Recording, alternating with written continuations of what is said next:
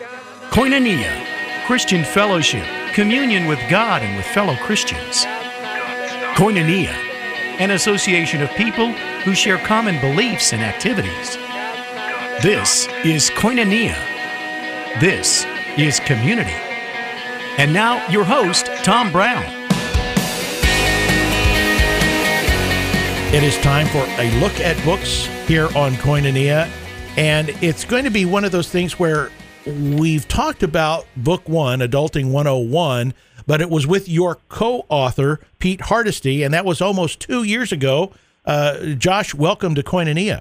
Hey, thank you so much for the opportunity, Tom. Give me a little bit about yourself uh, and how God got you to this point. And I love your story and your background, but I, call it the God bio. It's like, how did God get me where He's got me today, kind of thing. And uh, then we'll get into talking about Adulting 101. Sure. So for, for me, I am now a Chick fil A owner operator, but my story begins back in high school. I was very involved with a nonprofit ministry called Young Life. And so for me, a huge amount of the passions and the desires that I have to engage and to encourage students was driven about because of an investment in me at a young age. So all throughout high school and college, very involved and engaged with this nonprofit ministry called Young Life as well as with Chick-fil-A. And I had the opportunity to pursue a career in business with Chick-fil-A but I still am remained heavily involved in Young Life. And for me, I would say I began to follow Jesus um, in a more personal way because of that ministry and because of the relationships that were poured into me in college. And specifically, my co-author Pete Hardesty was a huge mentor of mine in college, and that was the genesis of kind of the adulting series. That is fascinating. It's amazing how God works us together in a way that we don't even understand till sometimes, you know, maybe even when we get into heaven. But this is uh, really an exciting time for young people. And when I say exciting, I mean terrifying. uh, right? I mean, it's with with social media, just with so many pressures, and then this last year that we've had. Now, Adulting 101 came out. I don't know what 2019 about this time and it was uh, well received. And now we're at book two. Tell me why you felt you needed to write Adulting 101 book two, and how is this book different? So that is a great question. And when Pete and I wrote the first book, we thought that we had laid everything out that we could on the table, and we felt good about that. We're like, there's nothing left up here. So um, we did book one, and that is very much at how to or like what an adult is supposed to do. So this covers time management, it covers budgeting, it covers how to get a job. A lot of the skill sets that as an employer, I was having young people come and interview and apply and get jobs with me that I saw were missing some of these elements that I thought were pretty crucial for their adulting process. So that was the genesis of book one. Pete and I had a chance to collaborate on that, write that book, and get it out to the students that we work with it's actually part of my orientation process, even with Chick Fil A, is I give a book to every oncoming, um, every person we onboard at the restaurant. But after a, a year or two of that book and this how-to, some of the feedback that Pete and I both heard from the students that we're closest with was, "Hey, we really appreciate that, but we would love to better understand healthy adulthood from an interpersonal relationship standpoint."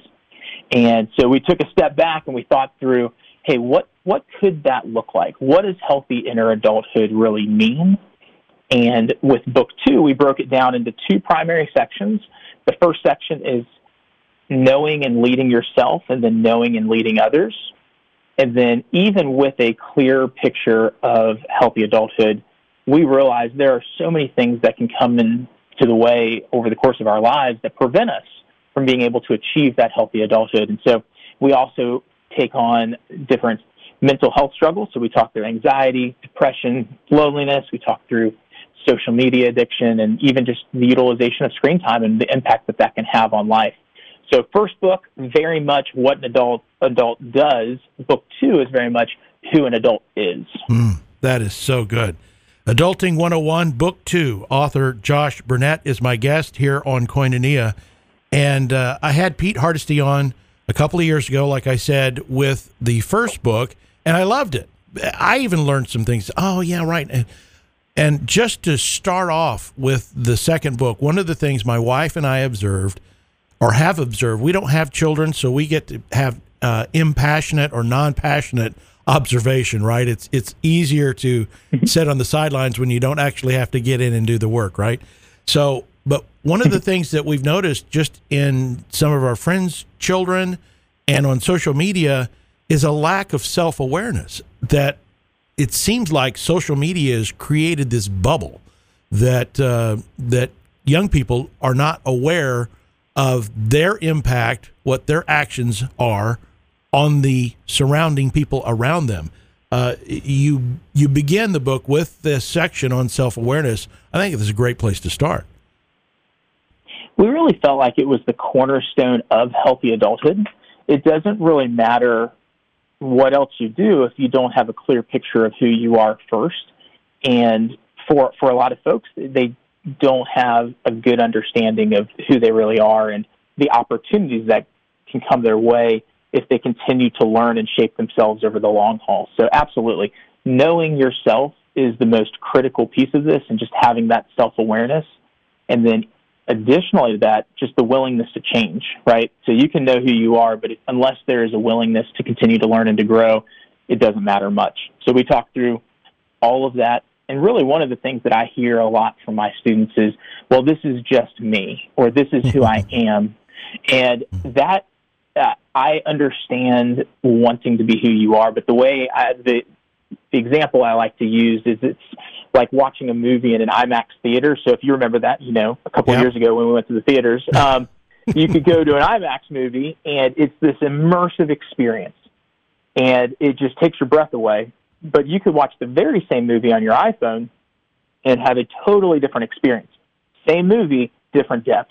So it's it's somewhat the analogy I like to use when I'm talking with students, where it's like, I'm not asking you to change who you are. I'm saying, let's see how deep and how far you can go in understanding more about yourself. One of the things that I've also noticed is that there's an abundance of knowledge, but not an abundance of wisdom. Uh, you address the difference and uh, how uh, a young person can start to gain wisdom. Yes, and in the age that we live in, knowledge is the easiest to come by that it's ever been. We all have an encyclopedia in our pockets every single day. Um, information has to some degree become a commodity, but wisdom is really the application of that knowledge. And so we give some tangible examples for hey, how do you go about gaining wisdom and then being able to apply that? And it starts again with self awareness, but just engaging in new experiences, reading, traveling, finding people that are different than you and learning from them. So we try to give very tactical ways to say this is such a crucial element in progressing into who you're really meant to be. I used to say that we now have a generation of uh, young people that learn to type before they learn to write.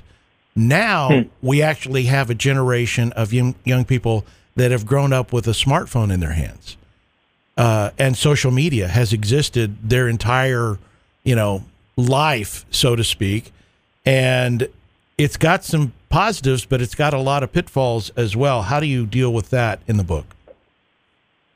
Sure. So Pete and I certainly do not say that all social media is bad by any means. I don't think that's true or realistic. Um, I think it's having a healthy relationship with social media is what is so essential. And there are, there can be negative sides to social media, such as comparison traps. And we'll, we'll talk about even when you scroll through an Instagram feed, how many people in that feed are having the very best day of their week, their month, their year, and then what you're comparing that to as you're going to work or going to school, and how harmful that can be if you have this perception of everybody else always having the best day of their lives and you don't feel like you're measuring up to that. And that can also lead to some of these other struggles that you have with mental health, whether it's loneliness or anxiety, because you feel this pressure and need to measure up. And so we get some tactical tips and tricks to just help monitor what that looks like and to have a healthy relationship with social media. Josh Burnette, co author of Adulting 101, books one and two, is my guest today on A Look at Books here on Koinonia. Anxiety, you mentioned there, and uh, it, it seems like it's the norm. Just the, the baseline stress level for young people that I've noticed. I think it comes a lot from social media, but it's it's a real thing that uh, young people have to deal with. It really is. As an employer, I'm I'm seeing this become more and more prevalent, even in the last several years. So much so that I, I actually have a local counseling organization that I keep available to team members that are going through challenging times in life. And more often than not, it's it stems from anxiety that's taking place, and that just breaks my heart because that's not where we're supposed to be living from, and but all too often the environments that we're in creates that. So we talk through with each of the mental health chapters. The first chapter is spent defining or understanding the topic, so the scenario, anxiety.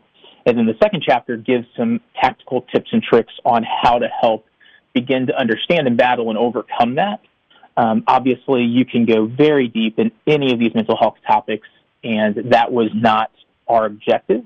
What we were going for is a clear understanding and then a what's next. So, is this something that I am able to battle and overcome on my own? Is this something that I need to seek professional help?